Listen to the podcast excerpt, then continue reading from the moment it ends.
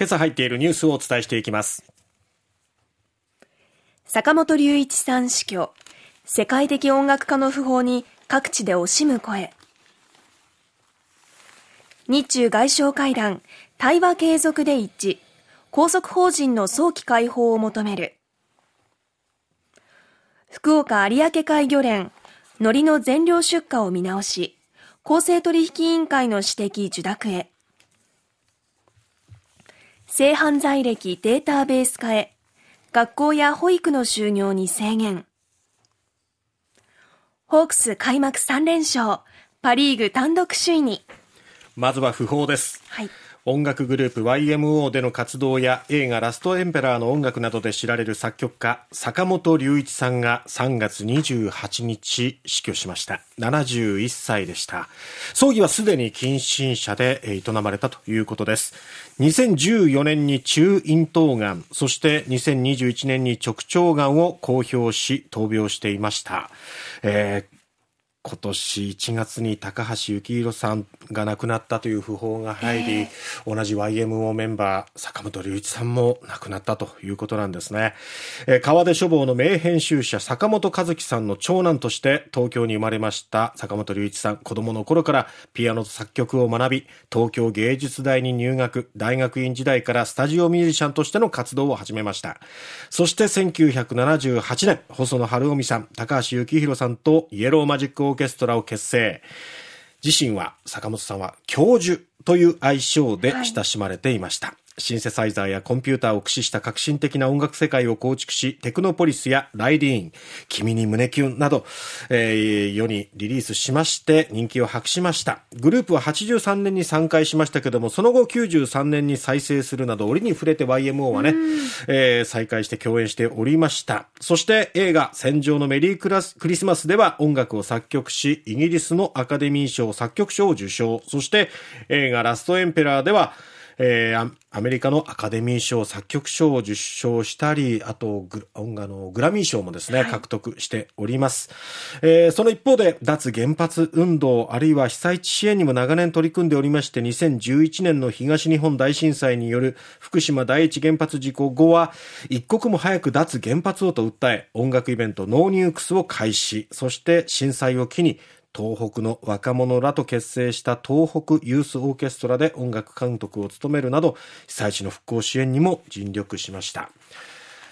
このところ、あの、平和を訴える、反戦を訴える方々の訃報っていうのがなんか相次いでいるなという印象だったんですが、坂本龍一さんは本当に病床にありながらも、最後の最後までですね、音楽活動っていうのは続けていて、曲をリリースしたり、えー、昨年末には最後となるかもしれないということで、あの、自分の、まあ、演奏したものを録音したものを配信してね、はい、最後のコンサートを開いたりというふうに精力的に活動を行っていました。その意思というものを受け継いで、やっぱりこの平和への思いっていうのをまた新たにしたいなと思います。心からお悔やみ申し上げます。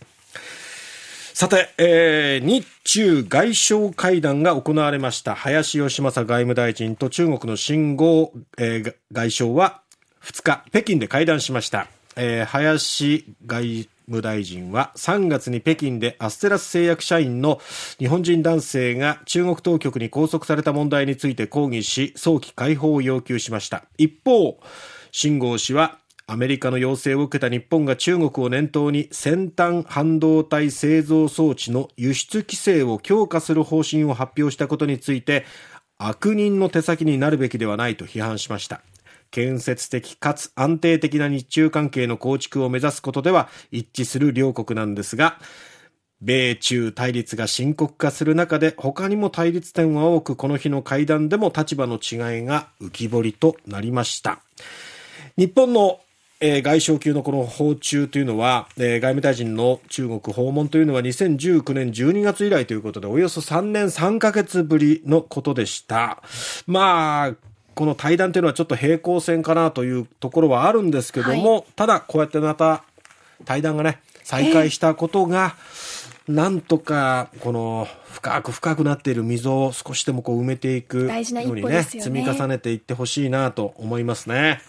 まあ、今年は G7 の日本が議長国でもあるということで、中国としては日本に対して、この G7 全体で対中国みたいなことにならないように、えー、少しこうくさびを打っているのかなというところもあります。さて、えー、西日本新聞の一面に出ておりましたが、有明海の海苔養殖生産者に不当な全量出荷を求めているなどとして、昨年6月に公正取引委員会が独占禁止法違反の疑いで、福岡、佐賀、熊本3県の漁連や漁協に立ち入り検査した問題で、福岡有明海漁連が来期から組合員に全量出荷を求めない方針を固めたことが、えー、漁連関係者への取材で2日分かったということです、はい、漁連は早ければ3日の理事会で全量出荷の見直しを正式に決めるということですね。全量出荷っていうのはこれ長年の慣行になっておりまして3つの県での取りやめはまず福岡が先行する形初めてということになりましたさて、子供をわいせつ被害から守るため過去に性犯罪歴がある人は保育や教育などの仕事に就けないようにする制度づくりに向けて政府が関連法案を策定する方針を固めたことが昨日分かりました。早ければこの秋に見込まれる臨時国会に提出するということです。イギリスでまあ先行してこういうことに取り組む、えー、機関がありまして、それをまあモデルにとして日本にまあ、あの、設置しようという動きなんですね。ただ、無犯罪証明書の提出をしなければいけないことになるんですが、その提出をあの、条件とすることに関しては憲法で定める職業選択の自由などと、そういうね、影響はどうなのか、この後に議論が必要となります。